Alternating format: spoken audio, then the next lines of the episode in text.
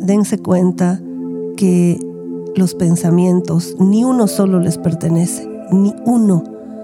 O sea que hagan dibujo libre, agarren lo que quieran, desháganse de lo que quieran. No es tan complicado, no es tan difícil.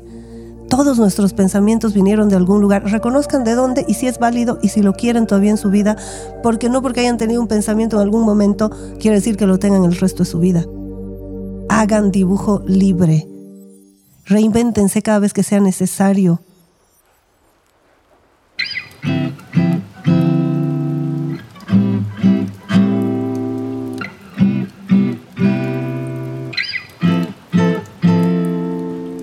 ¿Qué tal amigos y amigas que escuchan Equilibrium Podcast? Mi nombre es Luis Muñoz y mi trabajo es conversar con personas valientes, emprendedores, ultra creativos, deportistas de alto nivel y maestros espirituales para que ustedes puedan inspirarse, relajarse y abrir la mente.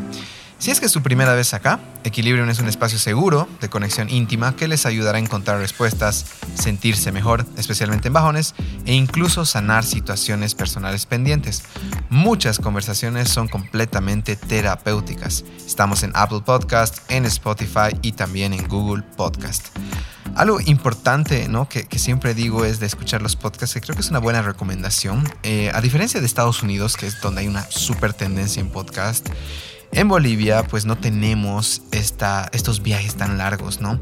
Entonces de repente puede ser intimidante escuchar algo de una hora, una hora y media, pero Equilibrium a encontrar la solución. Y un gran momento para escuchar, o varios grandes momentos para escuchar podcasts es cuando están limpiando la casa, cuando están ordenando su cuarto, mientras caminan o trotan. En el gimnasio también es una gran alternativa a la música. Lo mismo digo en el auto, tal vez no son tan largos, pero pueden escuchar por pedacitos. Y bueno, también en viajes largos, ¿no? Si es que se están yendo a Europa o están yendo a Estados Unidos o algún viajecillo por ahí de dos, tres horas, Equilibrium te acompaña de manera fantástica. Entonces déjennos acompañarles. Algo importante que tienen que entender por qué nos perdimos, miren, desde el episodio de Javi Kremer, no hemos sacado otro episodio en dos, tres semanas más o menos, y quiero que entiendan que no quería entrevistar por entrevistar, ¿no? Eh, de repente entré en un espacio de, ok, estos son posibles eh, personas que queremos entrevistar, pero no sentía que tenía un, efecto ¿no? Eh, potente, en tendencia, con un mensaje muy poderoso. ¿no? Y ahí fue que dije, ok, voy a cambiar este ángulo y las entrevistas tienen que tener un peso extra. Y bueno, así fue como dije, justo me, me hablaron dos personas de la bruja favorita de Equilibrio y el día de hoy, ya voy a presentar, el día de hoy vuelve esta bruja de fuego que se llama Jordana Sirvian. Jordana también es terapeuta transpersonal y cada vez que habla de, estas enseñanzas que tiene, de cómo ella unifica todo, todo el ser humano, no lo fragmenta, creo que uno de sus rasgos más importantes y justamente por eso que tiene este alcance es esto, ¿no? De no fragmentar, sino unificar. Esta, para los que no lo saben, es mi tercera charla con Jordana en Equilibrio y cada vez que me encuentro con ella siempre le digo, deberíamos grabar todo lo que tú y yo hablamos porque siempre, siempre sale oro. Y lo importante también que van a notar en esta entrevista es que Jordana tiene la capacidad de transmitir alegría, de transmitir una energía que se te eleva.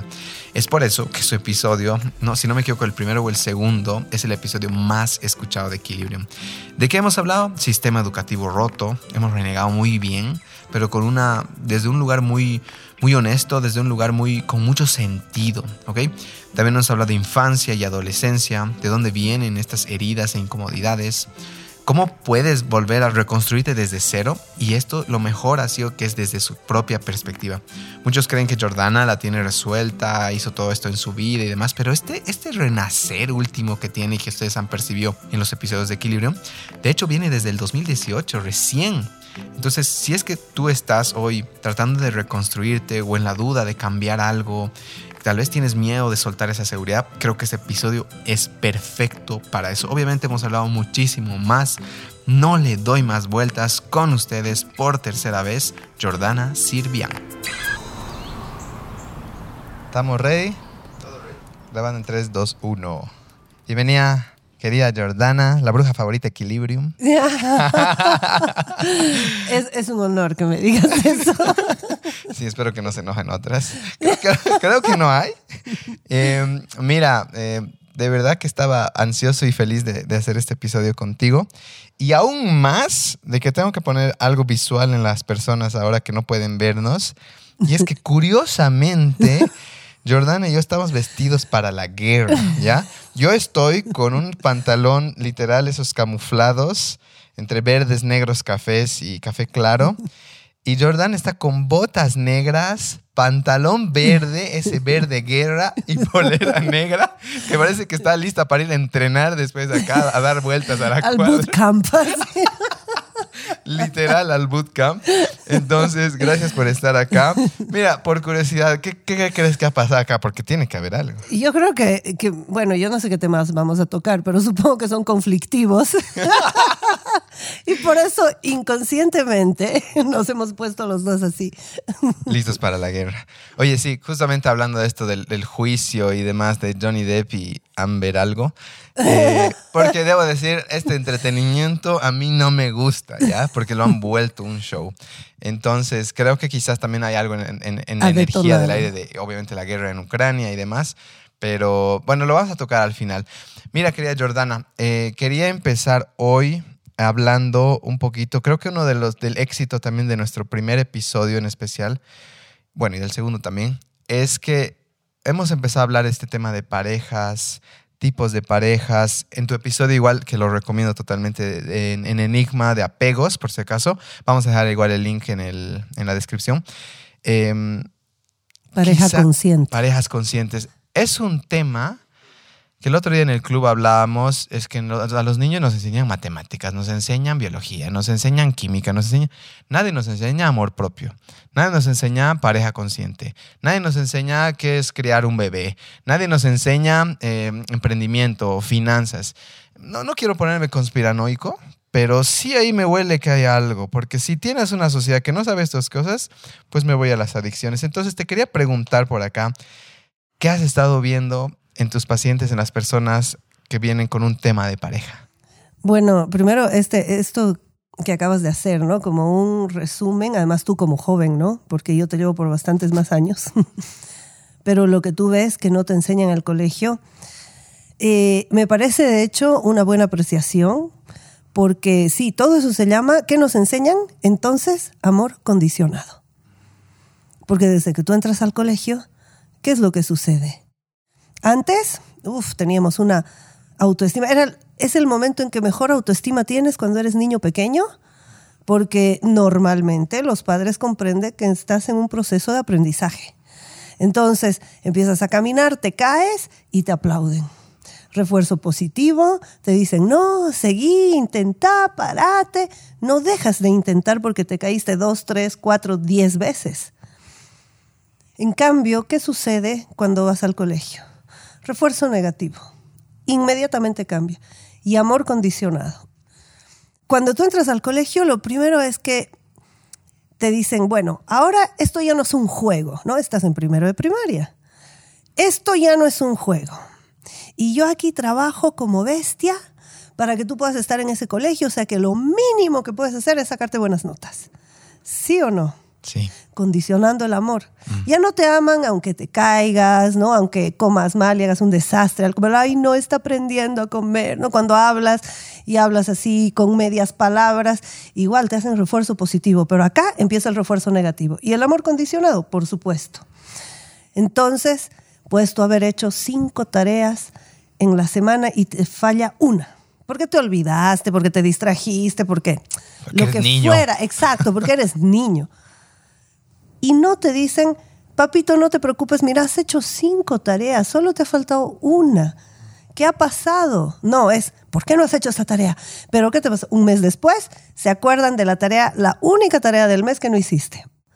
Porque cuidadito que no estés haciendo tareas porque te acuerdas esa tarea que no hiciste cuando hiciste todas las demás. Refuerzo negativo. Y ahí empieza. Sí, sí, incluso si me permites ahí, antes de seguir, ahora en el club, que hemos igual estado tocando mucho, bueno, equilibrio en todos los de los niños, no sabes cuántos así, he visto cómo se han transformado niños hablando de que, ¿sabes qué? Yo tenía 69 No era suficiente. y veía la mirada de mi papá como, ah, no es 70, como no vales. Y decía, Exacto. me esforcé por ese traté el 70, llegué a 69 y era como que, no, falta este granito de arena para que te dé mi amor y validación. Exactamente. Fuck. Eso es, eso es amor condicionado. Mm. No, de hecho yo tengo, bueno, ya a mi último hijo ahorita en la promoción en el colegio y eh, bueno, no voy a decir nombres, pero uno de los maestros de ciencias exactas eh, realmente ha implementado un régimen autoritario. Y cualquier régimen autoritario llama a la rebelión. Yo le he dado permiso al mío, obviamente, que saque la nota mínima. Mi hijo quiere estudiar filosofía. Obviamente las ciencias exactas, no estoy diciendo que no las tenga que hacer, pero no puede leer, no puede ya hacer deporte. Él estaba haciendo kickboxing, toca guitarra eléctrica, eh, lee libros de filosofía. Ha vuelto a la presencialidad y lo que hay es un régimen autoritario, porque no importa el ser humano, ¿me entiendes? No es una educación antropocéntrica. Es una educación, no, no, hay que cumplir con esto y hay que hacer esto y yo quiero que sean los mejores en ciencias exactas los chicos de este colegio y el fin justifica los medios, ¿no? Maquiavelo. Pero el fin de quién? ¿Del ser humano? ¿O de quién? ¿Del colegio? Y que quiere mostrar estadísticas de que no, miren, aquí cómo los torturamos a los chicos, aunque no sea ciencias exactas su fuerte. Y les quitamos la libertad y la posibilidad de escoger lo que quieren hacer o incluso darles tiempo libre, porque el gran lío que hay ahorita con los chicos de la promoción de, de, mi hijo es que les dan demasiada tarea. O sea, por lo menos no les des tarea, ¿no ves? Si quieres sacarle el amor en el colegio durante la clase, ya. Pero la vida es mucho más que solo estudiar y trabajar. Es Pero último nos... año. Claro, exacto. Y después de dos años de pandemia y cuarentena. Porque los chicos, adolescentes y niños no han vuelto al colegio. Los adultos más o menos hemos normalizado nuestra vida después de un año. Pero ellos acá, por lo menos en Bolivia, no. Y no, no, no llegan a comprender. Es que, ¿sabes? La educación se ha quedado hace 100 años atrás. La tecnología avanza, avanza. Estos chicos aprenden más con un tutorial de YouTube y es mucho más divertido y lo han descubierto en la virtualidad durante la pandemia y en la cuarentena. Y van al colegio y se estrellan con esto y dicen, seguimos igual que antes, cuando muchas otras cosas han cambiado, el colegio no. La educación no. Y ahí está todo, ahí está la base Sí, de porque la te comunidad. pasas la mitad de tu día te la pasas ahí o más de la mitad. Y ahí socializas. Y ahorita, después de esto que ha sucedido, de la pandemia, la cuarentena, el encierro con los chicos, es más importante que socialicen. Yo he tenido muchos adolescentes con crisis de ansiedad en la terapia. Y me llama la atención, porque antes no tenía tanto. Y ahora sí, porque les has quitado en la edad más importante, la adolescencia, dos años para que ellos se entrenen en esa eh, interrelación, Claro. ¿no? Con el, porque el otro es su espejo. No tenían espejo. Fuck. Y muchos han estado encerrados con familias disfuncionales. Uf. Entonces, Realmente para el adolescente, me pongo a pensar en mi propia adolescencia, en esa confusión. Yo me salía a patinar, mis primeras piteadas de cigarro ahí al fondo de mi pasaje, Exacto. mis primeras cervecitas escondidas en un, en un, vamos a decir, un callejón ahí de cualquier calle, hasta que salió un vecino y tenías que tirar la lata y correr. O sea, realmente aprendías, ¿no? Estabas como que, como dices, espejando y teniendo tus primeras experiencias. ¿Y qué haces con esa, todo ese contenido que no puedes votar? dos años. Fuck. Dos años, que para un adolescente no es como para yo que ya 45 años, dos años más, dos menos. No pasa nada, pero para un adolescente, y en ese momento donde es el momento más importante de la vida para socializar, estás aprendiendo a relacionarte con el otro, a verte en el otro y a encontrar, por eso se llama adolescencia, adoleces de esencia, estás en busca de quién eres, tu personalidad es importante, los grupos, los amigos, los enemigos también, todos son importantes en esa edad, todos te están dando pautas para que vayas escogiendo quién eres. Porque ¿qué pasa con el ser humano? Los animalitos, perritos, gatitos, nosotros tenemos una parte de animales, ¿no? Pero ¿cuál es la diferencia que tenemos con los animales? El animal nace y al año de vida ya es un adulto. El ser humano nace y tiene 20 a 21 años para volverse un adulto. Y esto la antroposofía también lo estudia y todo. Y yo estoy pensando justamente en eso, ¿no? En los septenios energéticos. Y que el ser, al ser humano le lleva 21 años. Y la edad más importante de la vida es la adolescencia, de los 14 a los 21 ese septenio es muy, muy importante. ¿Y qué pasa? En vez de darle permiso al adolescente que se experimente y que tenga una variedad de actividades, no. Quieren que, como el septenio anterior, ¿no? que se llama el septenio de la obediencia, de los 7 a los 14, que a los padres le preguntan, ¿cuál es la virtud eh, que más te interesa que tenga tu hijo? Que sea obediente, o sea, un esclavo. ¿Pero lo dicen o no? Sí. Por supuesto. Y luego son esclavos de verdad de reglas tan absurdas de básico. Me acuerdo una vez un profesor no nos dijo, y él quería, no nos dijo cuánto de margen poner, si tenías carátula y demás. Había chicas paralizadas o chicos también. Claro. Porque estaban tan acostumbradas a la Obediencia obediencia. y sumisión. Ahorita me has hecho recuerdo eso. Claro, pero es que son los detalles que no se dan cuenta. Eso trabajo con mis adolescentes en la terapia, les explico qué está pasando. Y claro, cuando ellos vienen los papás, me los traen y me dicen, no, es que le pregunto qué te está pasando, porque se encierra, porque después tiembla. Claro, tiemblan cuando tienen los ataques de ansiedad. Y no entiendo qué le pasa. Y claro, vienen a la, a la terapia. Primero que los hago entender en qué proceso energético están, cómo va la vida, y eso les da paz. Y dicen, ah, ya entiendo. ¿Por qué? Porque cuando el papá me dice, es que me dice que no sabe qué le pasa, y le digo, bueno, es verdad, no saben. Hay un shot hormonal, además, a partir de los 12, 13, 14 años. Las hormonas son neurotransmisores.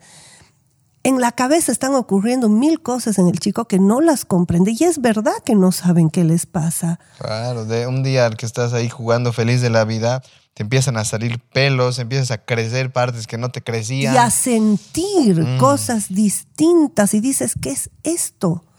¿No? Y el cambio hormonal implica algunos mm, periodos de depresión cortos, ansiedad también, estrés de la adolescencia, hay todo eso. ¿No? Pero los padres, eh, primero que quieren extender lo que hicieron en el anterior septenio, que es la obediencia, porque nos hacen la promesa, ¿no? De los. Tú, si eres niño bueno y obedeces, todos te van a querer. Y si te sacas buenas notas, lo que decíamos hace un momento, el amor condicionado. Llegas a los 14 y dices, "Ja, ja, ja". Exacto. Es la edad a la que le tienen más miedo los padres. Mm. La edad a la que le tienen más miedo, porque dicen, la edad de la rebeldía, no es la rebeldía, es la edad de me experimento. El adolescente tiene que experimentarse, tiene que decidir quién es. ¿Por qué? Porque en el anterior solo obedeció y dijo, no, obedeciendo no he sido feliz y quiero encontrar la felicidad.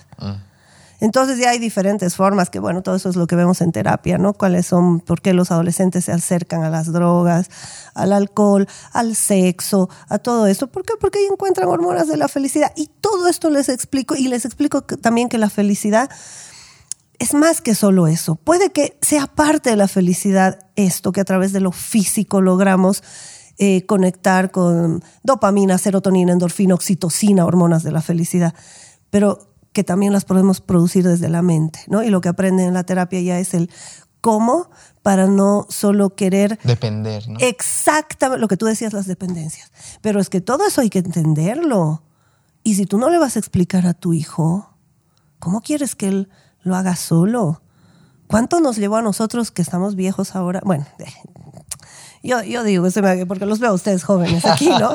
Pero bueno, yo en relación a ustedes, ¿no? Les llevo pues años adelante. ¿Cuánto nos costó a nosotros y cuánto hubiéramos querido que nuestros padres sean más comprensivos, más abiertos, que nos permitan experimentarnos? Porque resulta que de los 21 a los 28, el siguiente septenio, si tú te experimentaste en el de la adolescencia, los 14 a los 21, no tienes pendientes y ya el siguiente es me responsabilizo y me independizo. Y el chico lo va a hacer así como, va a fluir en eso. Pero si tú aquí le prohibiste, ¿qué crees? Va a cumplir 21, mayor de edad, ¿sabes qué? No me molestes más y yo voy a hacer lo que yo quiera. Entonces, un pendiente que tuvo el anterior septenio lo está trasladando al otro. No estoy diciendo que, que, que no sea conveniente, no, se puede, pero ya tienes dos energías peleándose a ver qué, me responsabilizo o me experimento, ¿no? Claro, yo tengo igual, siempre hacemos la burla, algunas amigas y amigos que es como que digo, están en su pubertad ahorita. Claro, es que son pendientes que quedan. Claro, y claro, es- ves su historia y alguna vez hablando con ellos y decía, es que mi papá no me daba para ir a, a tomarme un, un- un jugo al cine con mis amigos cuando éramos adolescentes. Me decía que no, que tenía que hacer tareas y demás. Exacto. Cuando ahora que tiene igual su platita y demás, de verdad está como un adolescente, algunos de mis amigos, y está súper, digo, porque lo Bien. tenían pendiente. Sí, sí, sí. Entonces como que están sacando toda esa represión Exacto. y está, está, como dices, está genial, sí se puede, pero sí hay, un, hay una pelea Una de procesos. contradicción, ¿no? Sí. Que a ratos te, te jode, como dicen ellos, ¿no? Te jode esa contradicción porque no sabes qué y, llegan a la consulta y me dicen, no, es que me siento incómodo. ¿Por qué? No sé, pero me siento incómodo. Entonces tenemos que empezar a ver todo y desmenuzar, hacer una autopsia de su psiquis para ver de dónde está viniendo esta incomodidad. Sabes, ahorita quiero volver al tema, tan lindo es este tema del colegio y demás, de- del, del sistema educativo y que hay que decir algo, es gigante. Sí. Y antes de, de saltar y de volver a las parejas, porque no sé cómo nos hemos saltado, de- nos hemos No ido, sé cómo hemos terminado en esto. pero el otro día voy a recoger a mis sobrinas. Tienen, si no me equivoco, 8, 9, 9 y 11 años, 9 y 12 años. Y esta, mi sobrina, viene con su winchita roja. Esta es una rebelde ya. Ha venido a romper todo. Es terrible ya. Qué bueno. Ah. Así te, te puede comer. Y, le di, y me empieza a contar. Mi profesora me ha dicho que me quite mi wincha. Y que mi peinado no está bien. Pero yo le he dicho, profe, estoy con wincha, a mí me gusta. ¿no? Y claro, y la otra salta también. Y sabes qué, a, a mí tío me dice, no me dejan tener cerquillo. Y yo, ¿cómo que no te dejan tener cerquillo? Sí, dice que está prohibido el cerquillo. Imagínate. Yo, ¿qué? ¿Cómo pueden prohibirte cómo peinarte? Claro, es que ya es ridículo, ¿verdad? Es absurdo. O sea, ¿para qué te están educando? ¿Para que seas qué? Es mi pregunta. Exacto. Y después te quejas porque, bueno, yo también tengo mamás que vienen a la consulta eh, ya con hijos grandes. No me gusta la pareja de mi hijo porque hace todo lo que ella quiere y lo manipula y no sé qué. ¿Y con usted cómo se portaba? ¿Usted le exigió obediencia? Ah, bueno, si usted lo entrenó para ser obediente con usted, o sea, y si, logró. y si el colegio también lo entrenó para, para ser una oveja, obvio que va a ser oveja en todos los lados. Y no se preocupe que el jefe también lo va a explotar. Mm. Y no va a poner límite. No le va a poner límite a nadie porque usted Lo no le enseñó a poner límite. Exacto. Esta mi sobrina, por ejemplo, yo noto que está en un, en un periodo, está en un periodo donde, claro, su cerquillito también la protege, vamos a decir, entre comillas. Está en la adolescencia, 12 años, 13, está entrando. Y el otro día, igual, cuento esta anécdota más. Estábamos ahí con su mamá y su hermanita, que es una, como digo, es una, es una fregadita. fregadita, voy a decir, un terremotito. La cosa es que me dice, va, sale a la cocina mi, mi, mi sobrina adolescente y dice, Ay, tío, ¿qué- mami, ¿me puedes sacar una foto? Y yo le digo, yo te saco con mi celu, mejor calidad, le dijo. ya, me dice, vamos. Y empieza a, a posar y posar y claro, le muestro, ¿quieres ver? Ve si te gusta, le digo. Ay, no me gusta, no sé qué. Y notaba así como que tal vez no se animaba a decirme otra. Yo las que quieras hasta que tú, a ti te guste. Y la cosa es que las otras dos curiosas aparecen en la puerta. La mamá y, y lo digo con el mejor de la, de la buena onda, por si acaso. Tú en sesión de fotos. Ay, pero ay, no sé qué. Ay, movete así. Haz esto. ¿Y acaso su foto? Váyanse de acá, les digo. y las dos salen de ahí. Porque claro, esa es la adolescencia, es donde hay esa dificultad con tu propia imagen. Y necesitas que alguien te diga hasta que te guste. Si estás Sí. incómoda, no pasa nada. Entonces fue como que sacamos 200 fotos. Bueno, no, 200 debe ser unas 40 hasta que ella ha dicho, esta me gusta. Bien. Listo. Súper. A ti te tiene que gustar, no a ellas. Exacto. Y si tú le das esa libertad a tu hijo y de que además sepa escoger y sin tener miedo, porque sí, el tener opciones para escoger te estresa, ¿no? Es mucho más fácil para este tema, bueno, no me voy a poner a hablar aquí científicamente, pero digamos, le llamemos el ego.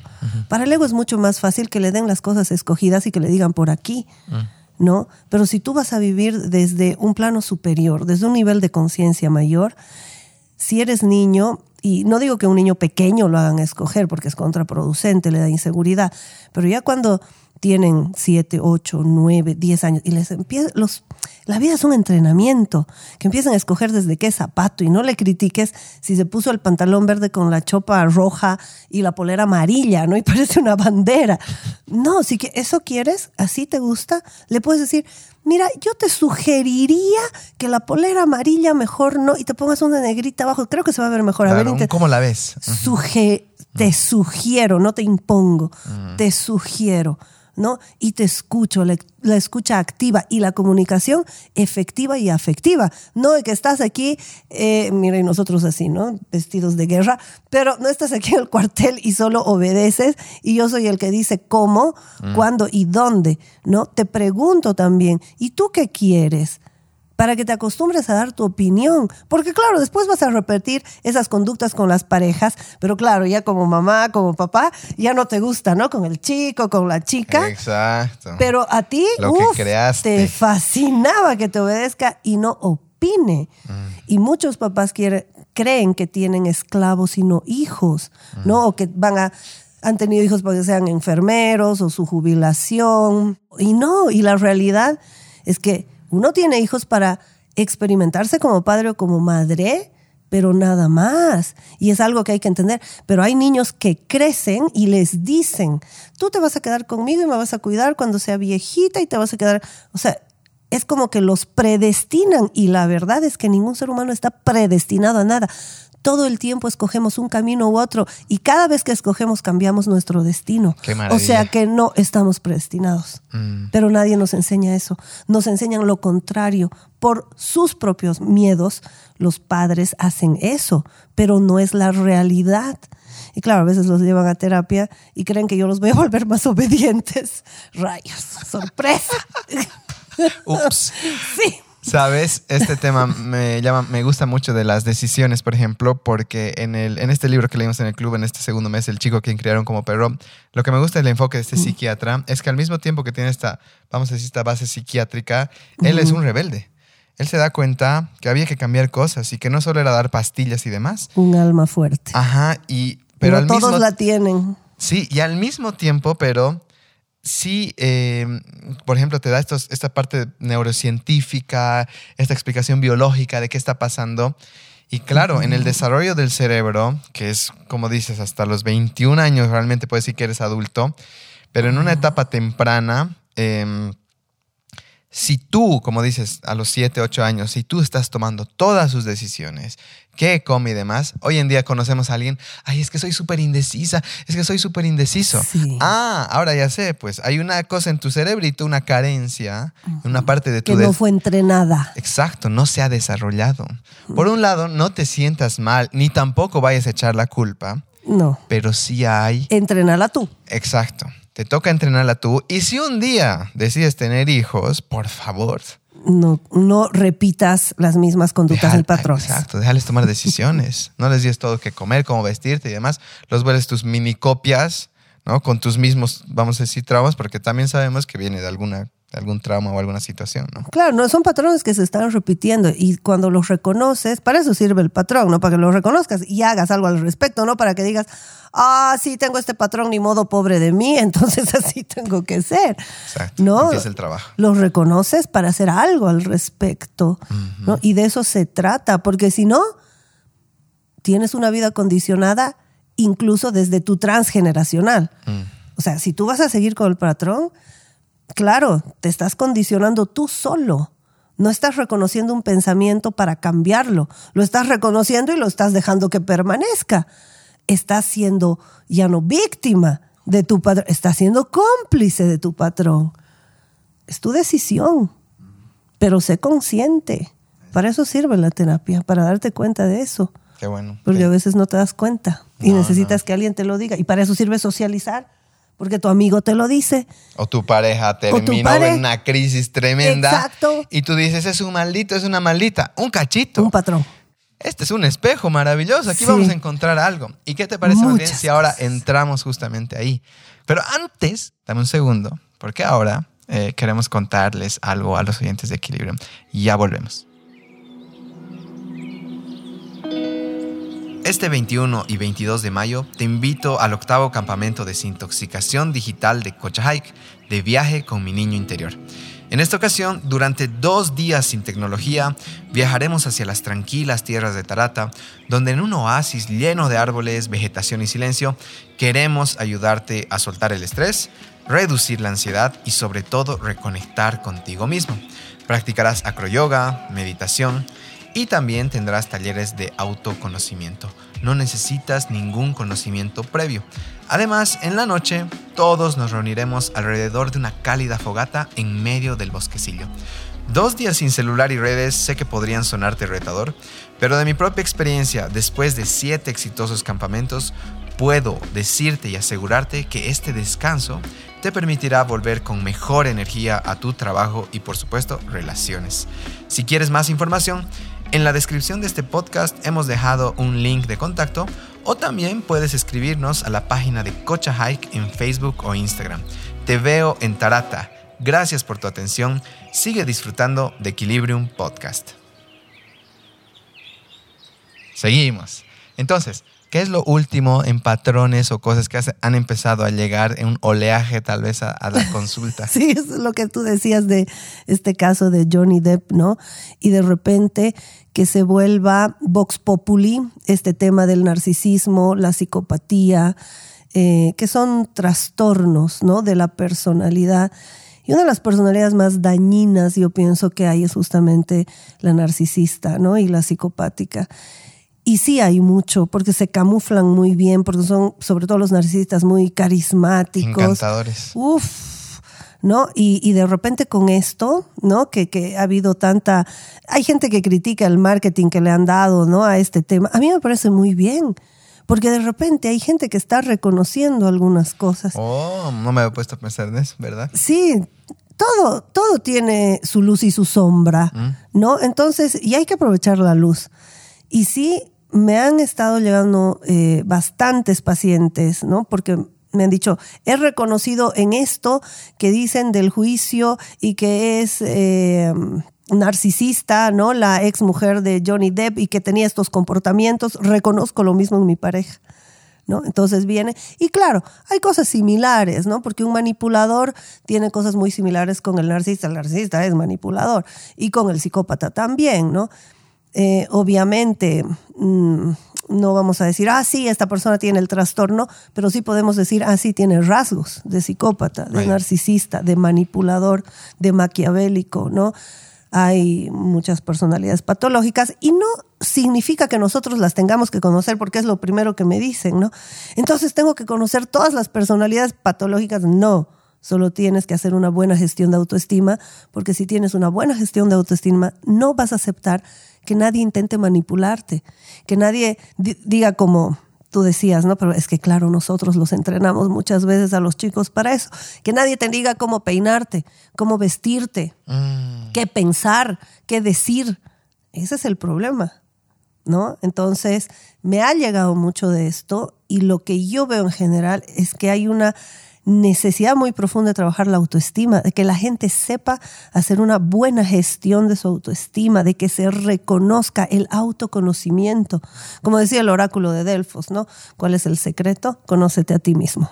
Ahí está el secreto. Sabes, antes de seguir, hay una, ahorita me ha, me ha resonado una frase con esto que, por ejemplo, la mamá le decía cómo peinarse, cómo vestirse y demás, y luego está espantada de que su pareja le dice lo mismo, ¿no?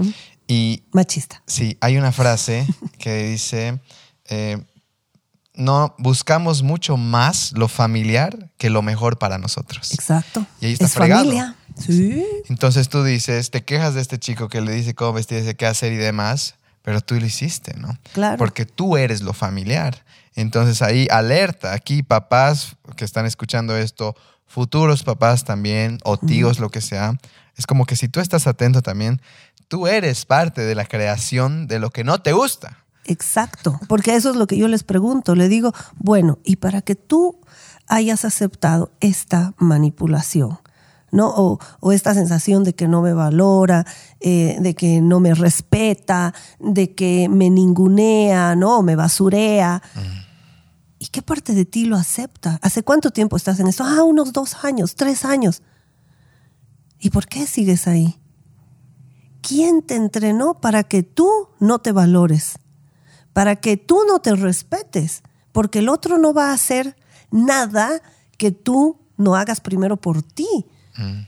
Alguien que se respeta, alguien que se valora, a la primera que te gritan o te están diciendo, oye, vestite así, vestite así, mm, tú ya una bandera roja y puede gustarte mucho esa persona, pero si no es familiar esta conducta, tú vas a parar las orejas. Ahora, si es familiar, vas a mantener la guardia baja y te vas a dar cuenta tres, cuatro años después, cuando la cosa pues ya esté a punto de reventar. Se arman las bombas. Claro, ¿no? Y lo mismo ocurre con los niños muy mimados también, ¿no? Los pequeños reyesillos, el síndrome del emperador, ¿no? Estas gentes normalmente se vuelven narcisistas, están acostumbrados a que todos hagan lo que quieren, entonces para ellos les es familiar tener ese tipo de trato hacia el otro, ¿no? Entonces todo, todo parte de, de, de cómo yo he asimilado las cosas que me han dicho en casa.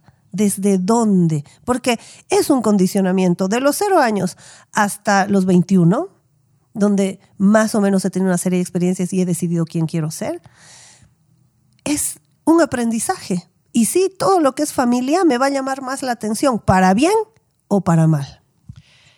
Volviendo al tema de la autoestima, digamos alguien ha dicho, pucha, sí, yo me reconozco en esto, yo soy alguien que busca lo familiar y lo familiar pues no me está trayendo buenos resultados.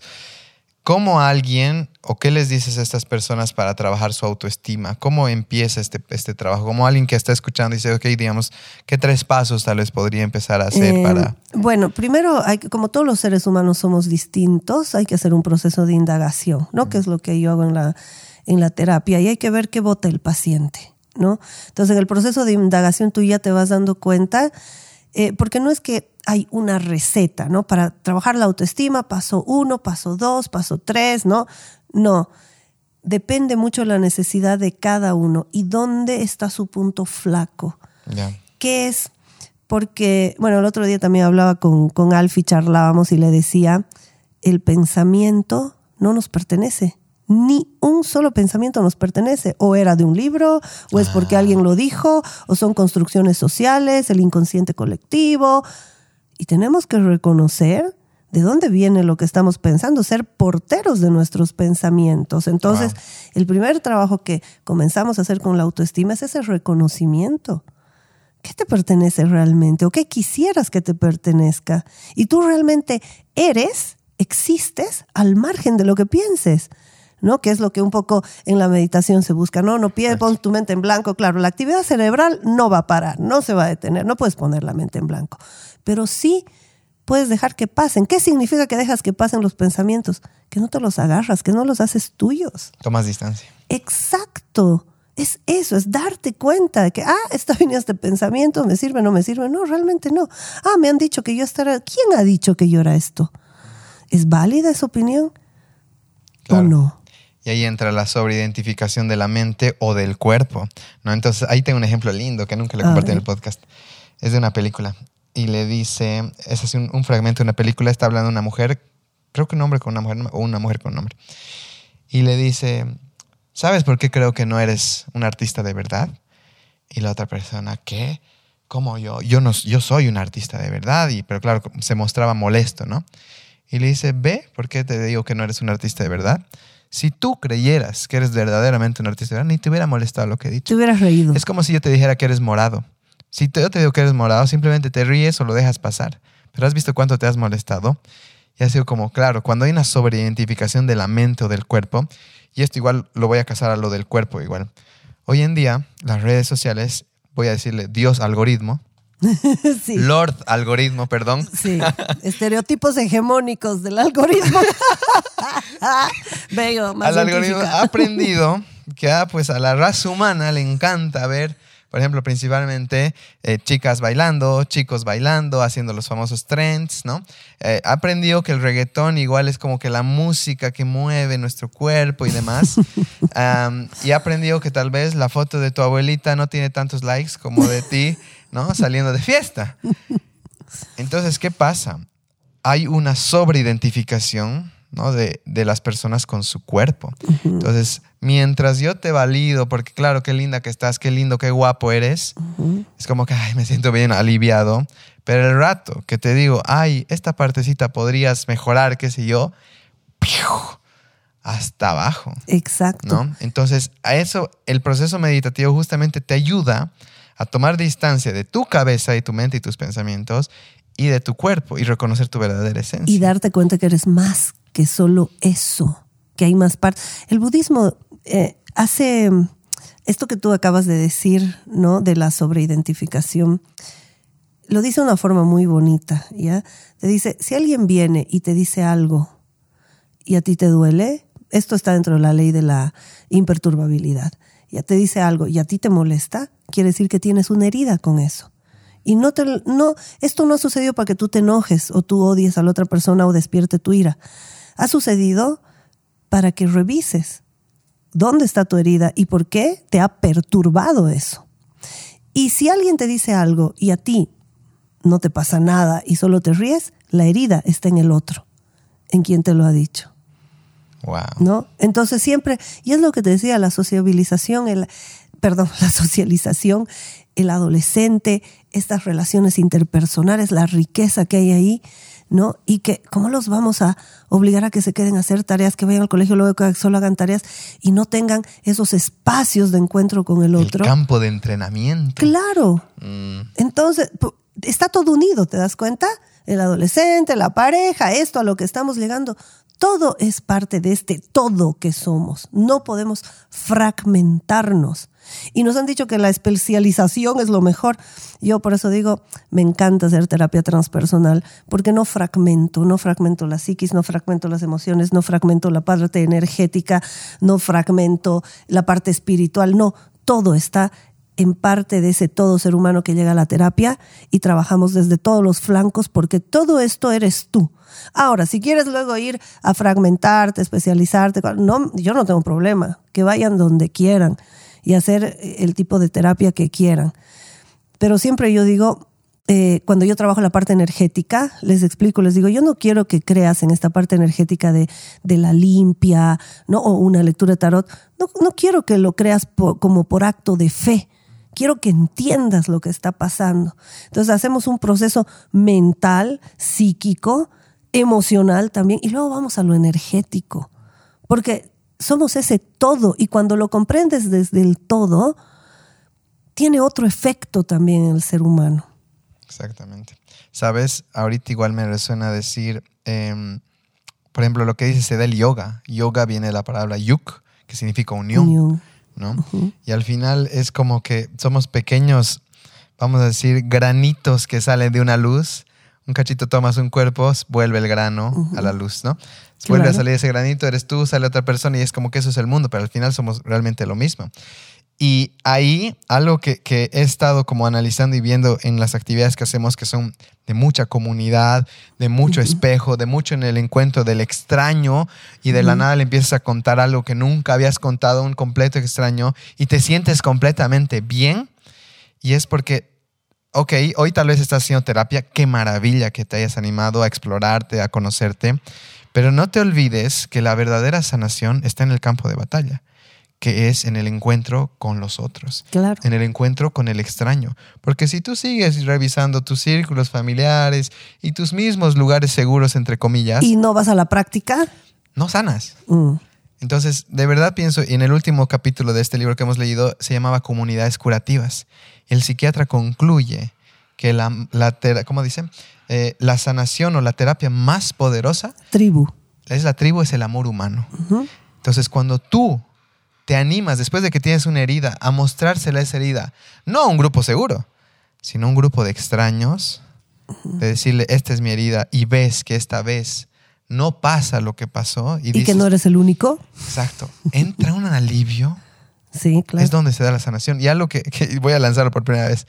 Yo estoy con un proyecto que se llama Equilibrium Tinder. ¿Ya? no, no se espanten no es para conseguir pareja, aunque sí tengo otro proyecto ahí a la larga. Tengo una idea buena, una pareja consciente, un proyecto de parejas conscientes. Pero bueno, no voy a hablar de eso. ¿Qué es Equilibrium Tinder? Tenemos la bendición en Equilibrium de tener acceso a cientos de historias. ¿Ya? Constantemente, la manera que hemos estructurado el proyecto es, es que te encuentres, que te encuentres con más personas.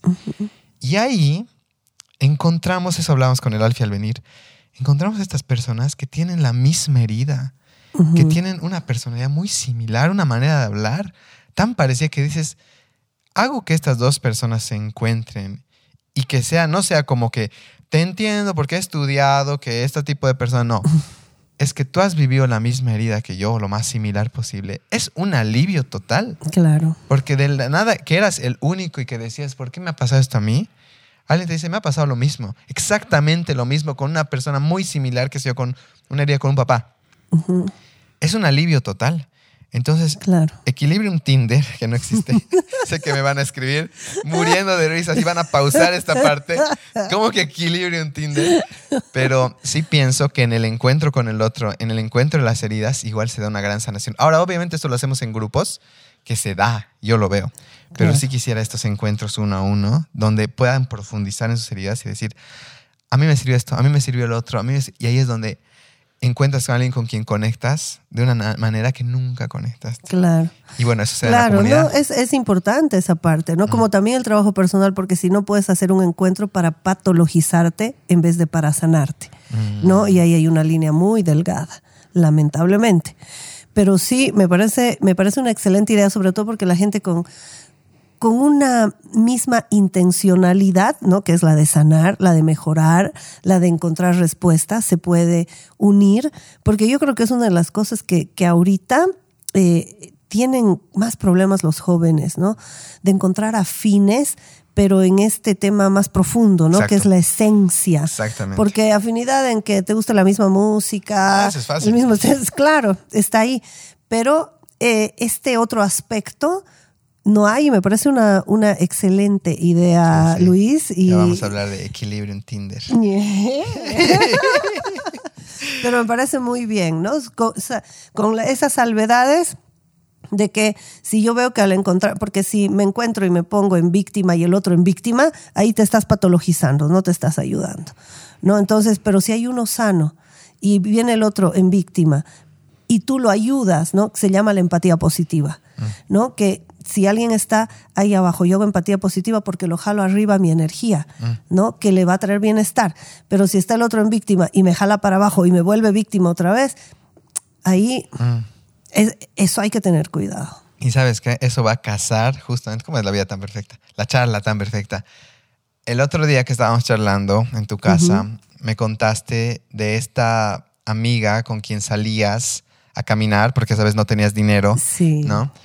Em, y te entró como que ella hablaba de autos eh, o de su siguiente vehículo, ¿no? Y tú hablabas de estaba en abundancia. Exacto. Y tú de dar carencia y todos los venezolanos y demás, ¿no? los venezolanos. Entonces, me gustaría que cuentes eh, ese tu retorno, ¿no? Eh, creo que estabas igual, me equivoco, ¿no estabas bien en los Emiratos? Sí, estaba viviendo en Oriente meses, Medio. Algo así. Sí, sí, sí. Y creo que es una etapa muy, o sea, si nos puedes contar un poco, ¿no? Este volver a empezar acá. Si nos das un poco de contexto. Claro, claro que sí. No, por supuesto. Mm, lo que pasa es que en un momento, yo después de divorciarme, eh, tuve una pareja eh, con la cual tuve que ir a vivir en Oriente Medio. Bueno, y ustedes saben que todos estos países árabes son pues súper ricos, ¿no? Entonces al principio te admiras cuando ves Lamborghinis, Ferraris, ¿no? Bajas de tu departamento y en el, en el parqueo, ¿no? Tienes eh, todo tipo de autos así increíbles, ¿no? Creo que hay cajeros igual de lingotes de oro. Eso me dijo mi... No he llegado a ver eso. ¿No has visto? En Dubái, mi, mi, mi hermana me dijo, había un cajero de Dubái lingotes. es increíble, sí, sí. No, no, ahí tú ves, es, es realmente, ¿no? Incluso cuando tú llegas a, a Dubái del avión, ¿no? Y yo, yo he llegado de noche. ¿no? Las veces que, que he llegado. Y pues es como llegar así a una, a una ciudad, no sé, del futuro, ¿no? Ves las luces y todo. Y claro, y es increíble, obviamente ves el dinero que hay porque un desierto lo han vuelto, bueno, lo que es, ¿no? Y, pero bueno, sí, todos estos países en Oriente Medio tienen mucho dinero en general. Y yo decidí terminar mi relación de pareja y volver a Bolivia porque sabía que había algo más, que yo no había nacido para ser nada más ama de casa, no esperar, encima ni siquiera tenía hijos, obviamente. O sea que era la cosa más aburrida que había. Eh, y no porque no haya querido o apreciado a la persona con la que estaba en ese momento, era al margen de eso. Lo que pasa es que uno se enamora de su propio proyecto de vida, ¿no? Es el amor más grande que tienes. Y eh, te enamoras también de ti mismo, ¿no? De lo que eres. Y claro, yo ya no podía trabajar. Es que en los países árabes ser mujer y extranjera vales menos que la cabra, ¿no? Y, y, si quería trabajar y si no me quería casar yo con la persona con la que estaba, digamos, tenía que conseguirme un sponsor un árabe, al cual le tenía que dar yo el 20 o 30% de lo que ganaba si quería trabajar. Imagínate además que yo en, estos países diga, oh sí, yo leo el tarot, eh, yo hago limpias, ¿no? Y soy terapeuta transpersonal y yo aquí trabajo. Me iban a linchar, mm. iban a decir bruja, o sea, allá no es como acá. Y esa falta de libertad también era una jaula de oro. Jaula de oro era una jaula de oro, era... Nunca me había sentido yo tan coartada de mi libertad, ¿no? Entonces tomé la decisión, eh, después de volver además de un mes de estar en el Asia, y creo que eso fue lo que me hizo decidir que yo volví a Bolivia a trabajar, a ser quien era, a producir eh, mi propia eh, prosperidad, digamos, ¿no?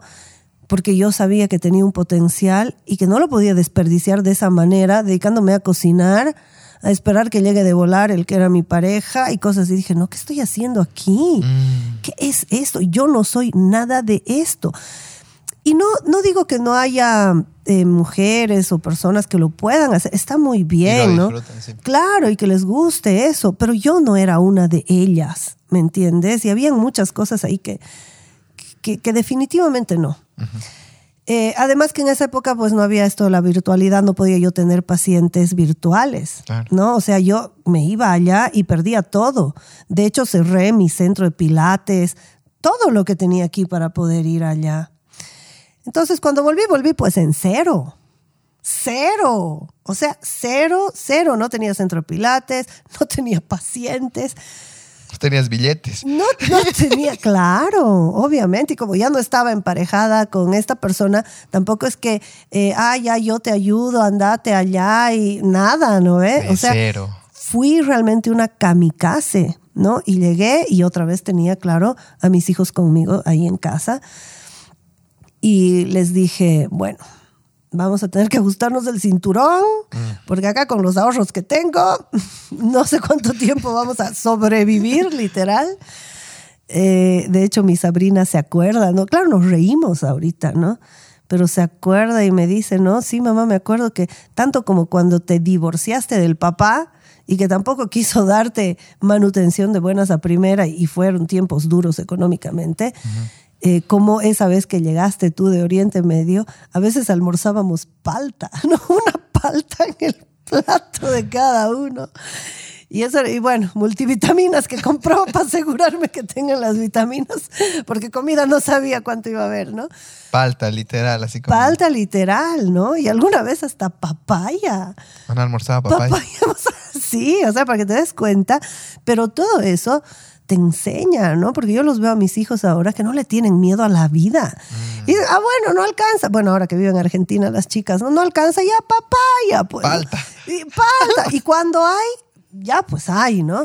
Pero ya no es esa victimización de que no, no se puede. Además, el ejemplo que ellos han tenido de que uno puede salir adelante, ¿no? Y de que uno puede restablecer la vida. Pero esto que contabas de mi amiga sí fue muy chistoso porque esta amiga acostumbrada a que yo tenga mi solvencia económica, ¿no? Que me decía, vamos al gimnasio, haremos spinning o haremos eh, zumba, ¿no? Estas cosas. Y yo, ya, dale, meta, vamos. Pero claro, llego aquí, se enteré que llegué. Y esto es hace 5 o 6 años, ¿verdad? Esto ha sido el 2018 fines del 2018. Esto es hace nada, para que la gente sepa que, tu reinicio hace hace poco. Claro, y, se, y se re puede, ¿no? Porque sí, tuve un primer reinicio cuando me divorcié, que eso ha sido hace ocho años atrás, eh, y que ahí tuve que realmente salir adelante, yo diría que ahí fue el momento más duro que yo vi realmente carencia. Porque es todo lo que implica un divorcio, ¿no? El, el hombre normalmente, sobre todo cuando es la mujer la que quiere irse, castiga a la mujer, no cree que la castiga a la mujer diciéndole ya no va a haber nada, ahora vas a piar por plata, ahora vas a ver, no, pero al final te dan un impulso. O sea, yo tengo tanto agradecimiento al padre de mis hijos que haya hecho eso, porque ahora estoy donde estoy, porque dije, yo aquí salgo adelante o salgo adelante. Y la cuti vuelta cuando fui a, claro, a darme esa oportunidad de tener una nueva pareja, de ver qué tal. No, y yo estaba con la idea, me acuerdo al principio, que mis hijos podrían eventualmente irse conmigo allá y después dije, no, no los traigo a este mundo a mis hijos, imposible. Mm. No quiero. Quiero libertad en el tercer mundo, no me importa, pero libertad. Mm. Y bueno, cuando estuve acá, esta amiga me dice, eh, vamos al gimnasio, no, no puedo darme esos lujos. ¿Cómo? Si tampoco es tan caro, me dice. Yo no, pero aunque no creas, ahorita estoy en ese momento en que tengo que cuidar cada centavo. Es más, le dije, le estoy pidiendo a mis papás que me ayuden con las cuentas de la casa. ¿No? Porque a veces hay que tener también esa humildad de decir, bueno, necesito ayuda y necesito ayuda. Somos comunidad. Exacto. Entonces, eh, uno aprende, uno aprende muchas cosas. Y, bueno, esta amiga me dice, ya, ok, no podemos ir al gimnasio, caminaremos, vamos a caminar. Y ella estaba, en algún momento también ella estuvo en un momento de carencia, que yo lo sabía, pero en ese momento preciso cuando yo llegué, ella estaba en abundancia. Y yo llego acá el 2018, que justo llegaron, este, pero así un montón de venezolanos acá y claro, yo llegué y imagínate de ver Lamborghinis, Ferraris, Rolls Royce. Y de repente llego aquí y veo un montón de pobreza. No, sí, me impactó por de donde yo estaba viniendo. Y mientras caminábamos e íbamos hacia el centro de la ciudad, ella estaba mirando vagonetas para cambiar el carro porque estaba necesitando uno más grande eh, por el tema del trabajo también y todo. Y mientras ella miraba vagonetas y me decía, mira ese color, ay, mira ese modelo, ah, está bonita también. Y claro, yo participaba en la charla, pero yo miraba venezolanos, ¿no? En condición de calle y decía, wow, ¿qué es esto? Sí, me había olvidado de que aquí hay pobreza y ahora tenemos además de otro lado, pobre gente. La siguiente caminata me llevé monedas en el bolsillo porque dije, la típica, ¿no? Esa psicología positiva que a veces se tergiversa y, mm. es medio disfuncional. No, yo soy abundante, yo puedo dar monedas, ¿no? Sí, pero estás tratando desde la forma creerte un fondo que no tienes. Mm. Entonces, en la forma yo estaba con mi moneda y estaba dando moneditas. Y claro, mi amiga ya la, para la tercera caminata me dice, oye, yo también me he traído monedas ahora, porque sabes qué, no me había dado cuenta que había tanto venezolano en condición de calle hasta que tú has llegado. Y eso que yo estoy viviendo aquí, no me he ido a ningún lado. Y he dicho, qué vergüenza, ¿cómo no me he dado cuenta? Y ahí yo le pedí disculpas. Y le dije, discúlpame, no tienes tú por qué ver lo que yo veo. Y ahorita le dije, me acabo de dar cuenta ahora con lo que tú dices, que yo estoy en carencia en realidad. No estoy en abundancia, aunque ande dando moneditas, no estoy en abundancia.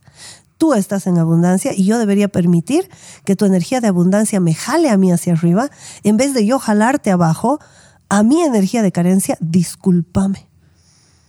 Y a partir de ahí no fuimos más hacia el centro, nos quedamos por el Fidelance ahí a dar vueltas, ¿no? Y a buscar lugares bonitos. Fidelance, mi, un ingeniero dice Beverly Hills, Cochabambino. Sí, nosotros nos íbamos, pero hasta el otro, ¿cómo se llama? A Lincoln. A Lincoln, exacto. Toda la caminata ya hasta allá para ver cosas bonitas, porque cuando tú estás en un momento de oscuridad, está bien enfrentarse a la oscuridad, pero no te quedes en la oscuridad. ¿no? Esto, por eso me gusta la, terapia transpersonal, porque es no solo voy a tu parte oscura y vemos qué pasó aquí en lo oscuro, ¿no? Y vemos qué es lo patológico, no, sino que sobre todo la función de la terapia transpersonal es ayudarte a ver qué, qué, pasa con la gente que tiene bienestar, ¿no? ¿Qué hace? Ah, entonces vamos a usar esto para darle bienestar, vemos la sombra, pero nos concentramos en la luz. ¿no? Y no nos estacionamos tanto en el pasado a dar vueltas y revolver y demás, porque justamente puedes patologizar, y más bien nos concentramos en el presente y mirando hacia el futuro. Y es la forma, puedes estar en un momento de carencia, pero en vez de, ay no, y yo podría haber estado mejor y si no me iba y si no cerraba mi centro de pilates y si no, no, ahora qué hago, vamos para adelante. Bueno, mira, complementando eso, lo que has dicho de la, de la sombra y luz, sé que va a sonar algo tal vez inapropiado lo que decía, pero yo, por ejemplo, en un funeral, siempre tenía la idea de que no podemos estar todos serios. El rato, por ejemplo, voy a acompañar a un amigo o una amiga tiene que haber también la parte de la risa y de la sonrisa de vuelta. Sé que es un momento, vamos a decir, de tristeza y demás, pero siempre he creído que no. Y, sabes, creo que lo he visto en mis papás, porque alguna vez que cuando murió mi abuelita, yo sé que ellos no se están riendo por burlarse de ella. Se están riendo porque están ahí sus amigos y cuando uno está en comunidad de nuevo, es muy fácil, en eh, una, una comunidad bonita, es muy fácil saltar entre la sombra y la luz. Y algo que hemos tratado siempre en los clubes de lectura, y creo que hay gente que tiene miedo, como voy a ir a llorar, no. Sí, puede que llores, pero créeme que dentro de ese llanto, alguien va a sacar algo y vamos a reírnos. Y no nos estamos riendo de ti, ni estamos menospreciando tu historia ni tu dolor, sino que creo que la vida, y algo que dijo Roberto Gómez Bolaños, dijo, lo más lindo de la vida es, lo más lindo en esta vida es reír y llorar, porque ambos no puedes fingirlos, ¿no? Salen de un lugar muy, muy natural. Entonces, creo que esto, lo que dices, ¿no? De la, de la terapia transpersonal, es como que, ok, puedo ir a la sombra, pero también voy a la luz. Sí. Y no te puedes quedar en, ninguno. No. Eso es lo maravilloso. Sí. Sí, exactamente. No, y esto que dices, ¿no? De los funerales, eh, evidentemente es entender la muerte, ¿no? Yo, mira, lo que hablamos en, creo que fue en el anterior episodio que hicimos, el segundo, donde yo te hablé, ¿no? De cómo había estado yo tan mal por la muerte de mi mejor amiga.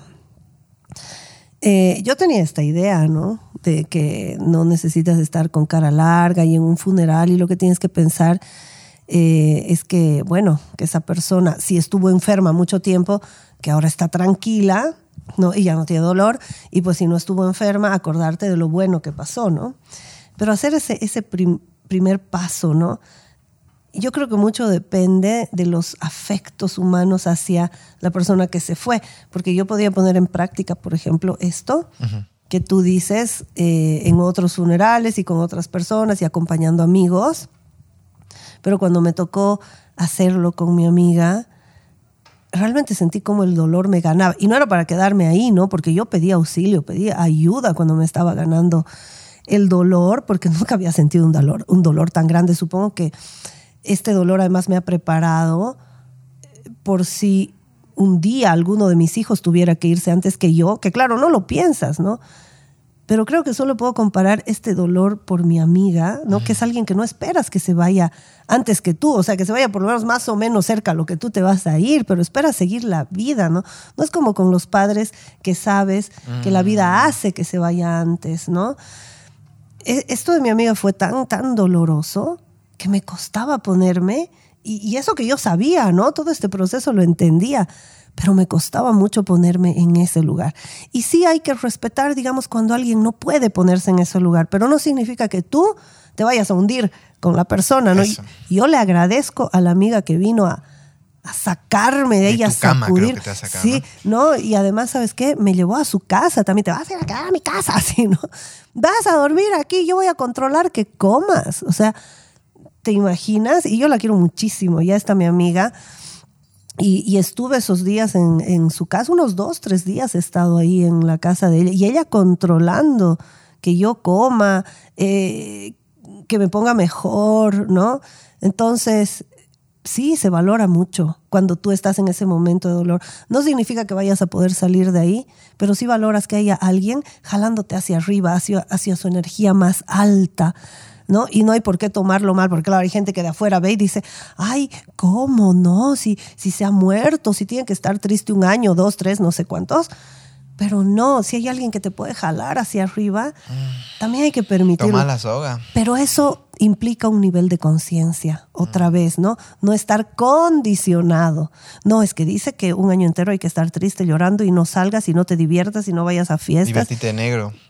Y vestirte de negro. Mm, que el negro, de hecho, es un color que absorbe. Justo el otro día estaba viendo un video de Sadhguru que él decía, no te vistas de negro. Y yo, oh, ¿por qué? Y era claro, sí, creo que el blanco es el que dispara todo, ¿no? Y creo que el negro es el que contiene todo. Sí. Entonces, Sadhguru recomendaba no te vistas de negro. Y especialmente cuando alguien fallece, porque date cuenta, todos están ahí con energía baja, estás absorbiendo todo eso. Sí, y sabes que, mira, o sea, Pioli, mi mejor amiga, no sabía esto, pero nos dijo, cuando yo me muera, o sea, antes de que se muera, ¿no? Un día que charlábamos, así como cuando charlas de la muerte, cuando yo me muera, les prohíbo que se vistan de negro, se van a vestir de blanco. Ella no quería gente vestida de negro. ¿Y como qué? Las amigas, cuando fuimos a la misa, porque bueno, tampoco había mucha gente por el tema este que estábamos en plena cuarentena, ¿no? Rígida. Éramos las únicas de blanco porque todo el mundo estaba de negro, evidentemente, pero nosotros dijimos, no, ella quería de blanco, iba a ser blanco.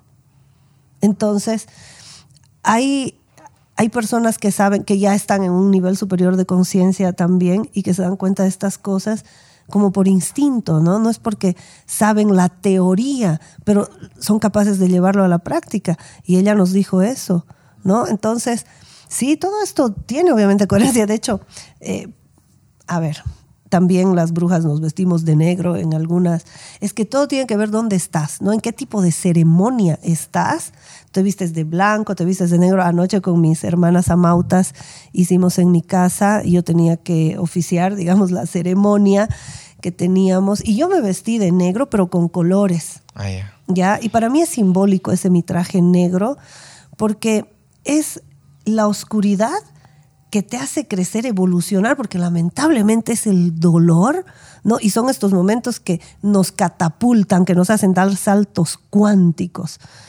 Pero al mismo tiempo, claro, mi traje este negro tiene colores, tiene un aguayo en el borde de color, así hermoso, ¿no? Y tengo también mi, mi faja de colores y todo. Entonces, ¿cómo, ¿cómo le puedes poner a eso oscuro tanto color y que se vea hermoso siendo negro? ¿Me entiendes? Esa es la idea. Para mí eso es la terapia transpersonal. Sí, ¿no? Y aparte en tu contexto, un lugar de, tu gente segura, de tu, de tu comunidad, de tus hermanas. Mi tribu amada. Pero claro, ¿qué pasa cuando tú vas a un concierto y vas a estar de negro y vas a estar absorbiendo toda esa, vamos a decir muchas veces basura incluso? Entonces, de nuevo, no es que el negro sea un color prohibido, pero sex, tienes que saber cuándo usarlo porque realmente es un color muy poderoso. Y, y, y además, según tu estado tu estado de conciencia, tu estado emocional, todo tienes que, revisar, ¿no? Yo ahorita estoy, por ejemplo, con polera negra.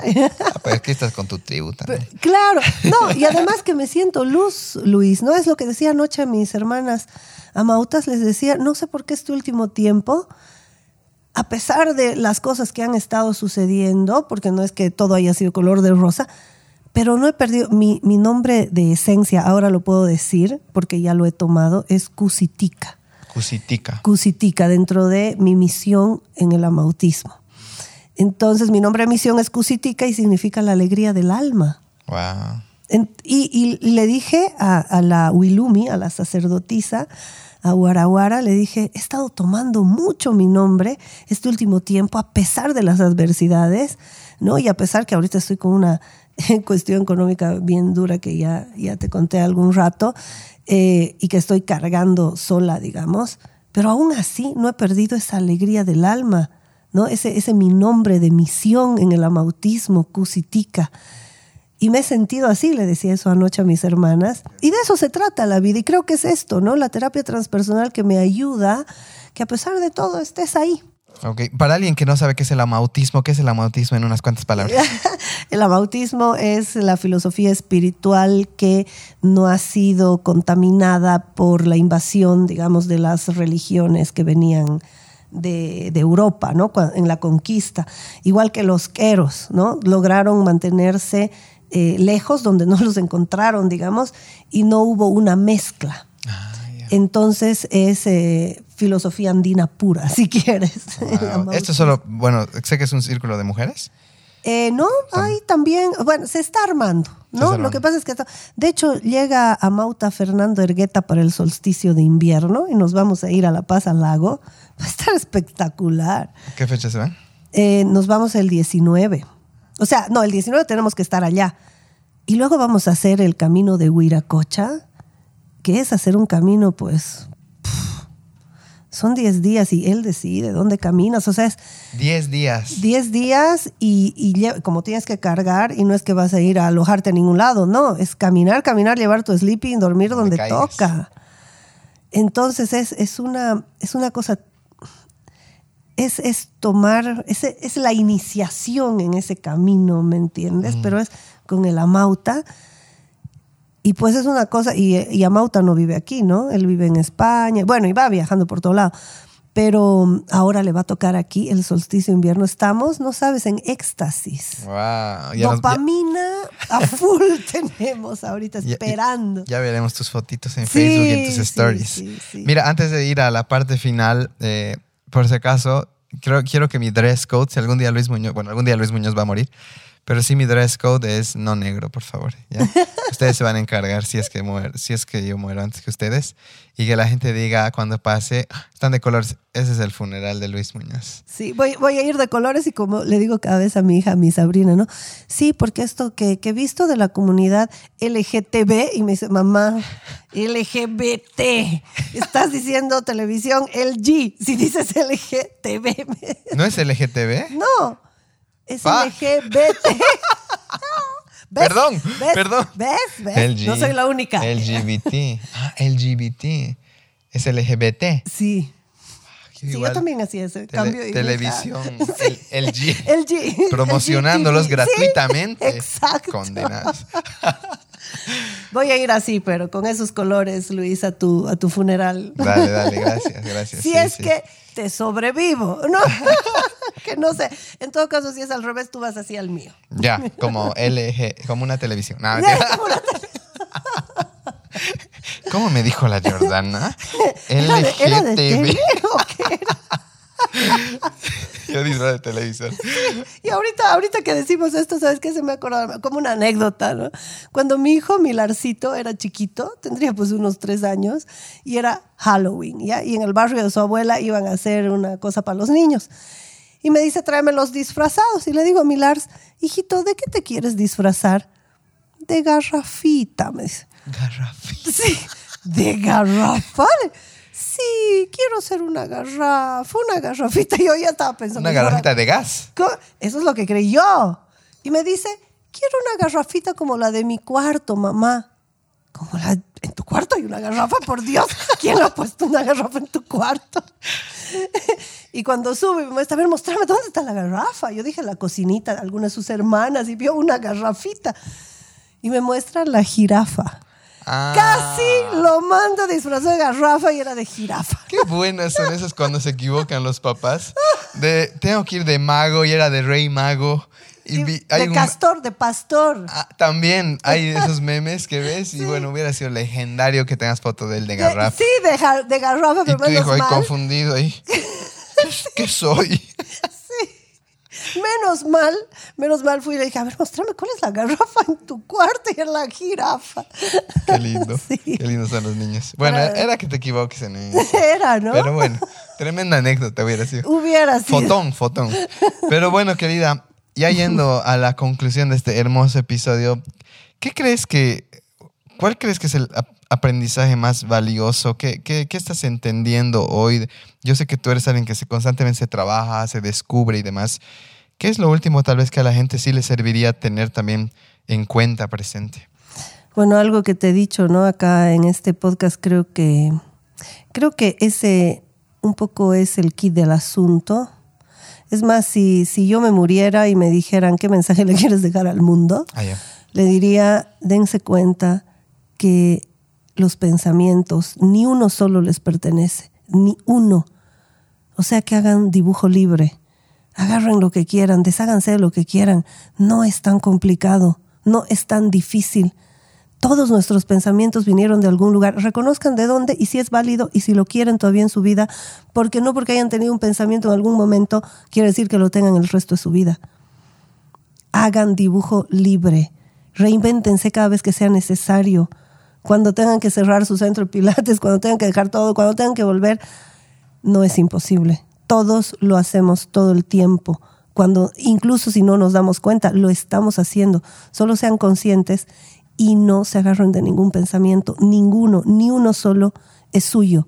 Porque aún si se sentaran en algún momento solo a concentrarse en la respiración como lo hacemos en la meditación, sin pensar nada, dejando que todos pasen, tú sigues existiendo, sigues siendo. Wow, hermoso mensaje.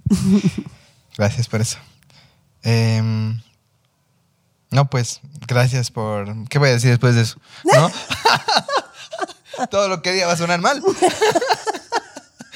Entonces, no, realmente te agradezco. Te agradezco por llegar a, mi, a mi vida en esa limpia, ahí a la casa de mis abuelitos, ahí que, que fue como un clic, ¿no? Muy, muy rápido, sentí con mucha confianza, porque siempre yo creo que tenemos, ¿no? Como dices, esa acumulación de conocimiento, de algún lado ese prejuicio, muchas veces es solo supervivencia. Muchas veces lo has agarrado porque lo necesitabas en cierto periodo de tu vida, muchas veces en la infancia pero hoy ya puedes deshacerte. Ya, puedes ser lo que realmente quieras ser. Una conducta pudo haber sido adaptativa, pero ya no te sirve más luego. Sí. Hay que reconocer. Me encanta el dibujo libre, ¿no? Es un dibujo libre esta vida. Sí. Y al final, em, llámalo como quieras, si quieres, si crees en reencarnación, no crees, pero ¿qué pasaría si solo es esto? Solo por un segundo ponte a pensar eso.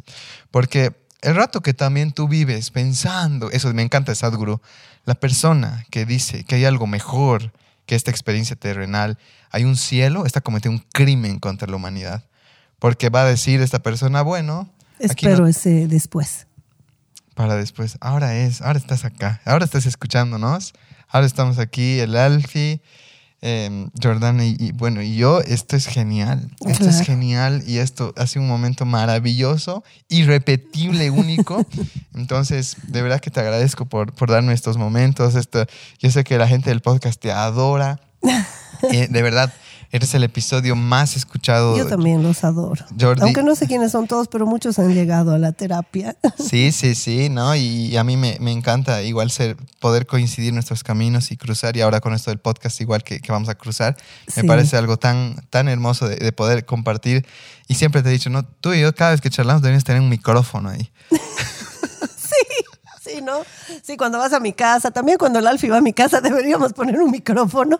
En serio. Y hacer nuevos episodios. Tenemos una conexión tan linda donde podemos fluir dentro de lo que estamos tan de acuerdo, no tan de acuerdo, y todo sale con tanta armonía que de verdad es un regalo hacer este, estos tipos de episodios contigo. Y, y te agradezco, y sabes que tienes mi amistad y mi amor para siempre hasta el día que yo me vaya bueno, nos encontremos en algún otro plan. Igual de este lado. Pero te agradezco mucho, mucho por todo lo que compartes, lo que eres y, de verdad que sé que a la gente la ayudas y la rescatas muchas veces. Sé que gracias por ese servicio. no, yo soy la más agradecida, pero yo soy la que más aprende en todos estos procesos. Y quería decir algo de lo que has dicho ahorita al final. Eh, cuando vienen, por ejemplo, a buscar terapia de regresión, ¿no? Porque no sé por qué asocian la terapia transpersonal con hacer regresiones y me preguntan mucho, ¿y haces regresiones? Y si bien sí, o sea, se puede hacer regresión y quieren vidas pasadas y saber qué pasó antes, ¿te imaginas tú? Yo no me imagino, eh, a pesar que en algún momento he querido hacerlo y he ido hacia atrás y he investigado, pero mi maestro de yoga, Ray Kurzweil, una vez eh, me dijo, ¿no? ¿Cuál es la forma en la que más miedo te da morir? Y yo le dije, ay, no, yo que me caiga en un avión, no sé, caída libre, eso me da terror, porque también tengo vértigo, ¿no? Y me dice, bueno, es la forma en la que has muerto tu última vida. Y me dice, no es necesario saber lo que ha pasado en la última vida. Sí estas cosas, porque él sabía que tenía vértigo.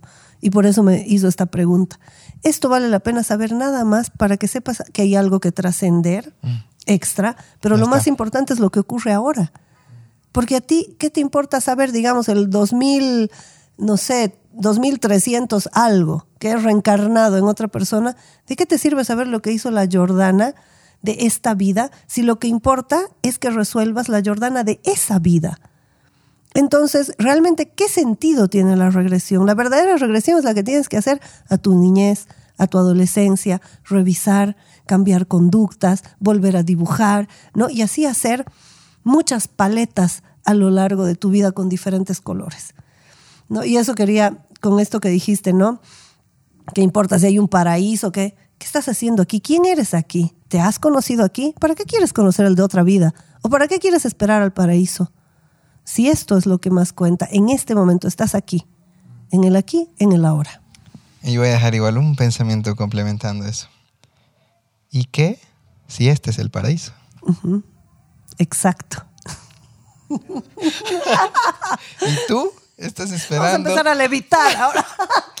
¿Y qué? Este parece el paraíso. Si me ponen preguntas, veo unos verdes hermosos, veo que salgo y puedo respirar profundo, veo gente con quien río, veo gente con quien puedo espejarme y crecer y aprender de mí, navegar mi alma y mis, mis psiquis y demás. Mucha riqueza. Ajá, veo animales de todo tipo de formas, veo un océano gigantesco, ¿no? Que nunca vamos a terminar de conocer. o sea, enfrente.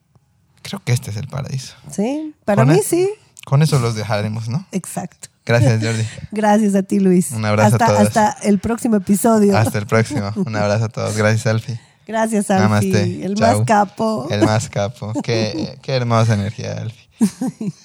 Alabándolo, ¿no? Sí. Chao. Que no se lo crea. Sigan, sigan. Esta parte es la que más me gusta, dice, ¿no?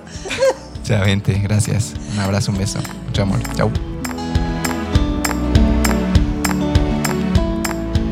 Muchísimas gracias por haber escuchado Equilibrio. Si has llegado hasta acá, seguramente el episodio te ha encantado y te pedimos que lo compartas en tus stories para que amigos y familia también lo puedan escuchar. No olvides etiquetarnos para conocerte. También nos ayuda mucho que califiques el podcast en Spotify y Apple Podcast. Antes de decir adiós, te invitamos a leer fantásticos libros en nuestro club de lectura, a fortalecer tu cuerpo y mente practicando yoga con nosotros y también a conocer más de ti mismo a través de nuestros nuevos workshops. Toda la información de las actividades en comunidad las encontrarás en la descripción del episodio o en nuestras redes sociales. Este episodio fue grabado y editado por nuestro querido Alfie y la relajante música compuesta por J. Cocaterán. Aprecio mucho el tiempo que dedicas a escucharnos, el cariño que mandas a nuestras redes sociales y sobre todo que nos elijas para acompañarte a crear la mejor versión de ti. Siempre estoy cerca y si aún no nos conocemos, espero que lo hagamos pronto. Hasta el siguiente episodio. Namaste.